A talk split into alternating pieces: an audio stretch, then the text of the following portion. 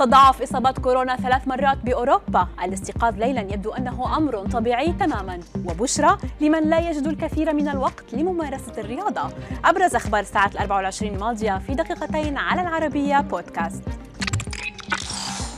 قالت منظمة الصحة العالمية أن حالات الإصابة بفيروس كورونا تضاعفت ثلاث مرات في جميع أنحاء أوروبا خلال الأسابيع القليلة الماضية.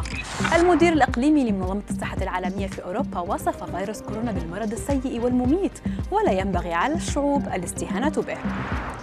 وقال إن أقرباء المصابين بالأعراض الشديدة للمتحور أوميكرون يقودون موجات جديدة من المرض بجميع أنحاء القارة وأن تكرار العدوى قد يؤدي إلى استمرار الفيروس لفترة طويلة يبدو أن الاعتقاد بأن النوم الجيد ليلا لا يجب أن ينقطع خاطئ بحسب بحث جديد من جامعة كوبنهاجن.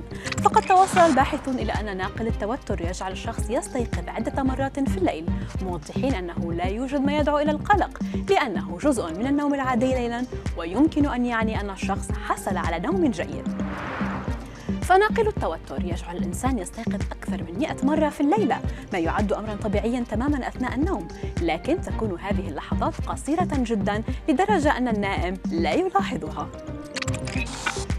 يبدو أنه لا يوجد فرق كبير بين الذين يمارسون الرياضة بانتظام خلال الأسبوع وأولئك الذين يمارسونها في عطلة نهاية الأسبوع فقط بحسب دراسة جديدة أجريت مقارنة حول خطر الموت المبكر. ما يعد خبرا جيدا بالنسبة للأشخاص الذين لا يجدون وقتا لممارسة الرياضة يوميا. فسواء كان الشخص يمارس التدريبات الرياضية في عطلة نهاية الأسبوع أو نشط بدنيا بانتظام فإنه حقق استفادة من معدلات الوفيات المنخفضة. ونوه الباحثون إلى أن هناك بالطبع العديد من الفوائد الأخرى للتمارين الرياضية المنتظمة التي تشمل تعزيز الحالة المزاجية والإدراك، تعزيز التمثيل الغذائي وتقليل أعراض التوتر والقلق. يعاني الملايين حول العالم من التهاب القولون التقرحي الذي يتسبب في حدوث التهاب وتقرحات في بطانة الأمعاء. وربما لا يتمكن هذا المريض بهذا الالتهاب من امتصاص بعض العناصر الغذائية بما يشمل فيتامين بي 12 ويعد النظام الغذائي هو أفضل طريقة للوقاية من نقص فيتامين بي 12 لأي شخص يعاني من هذا الالتهاب.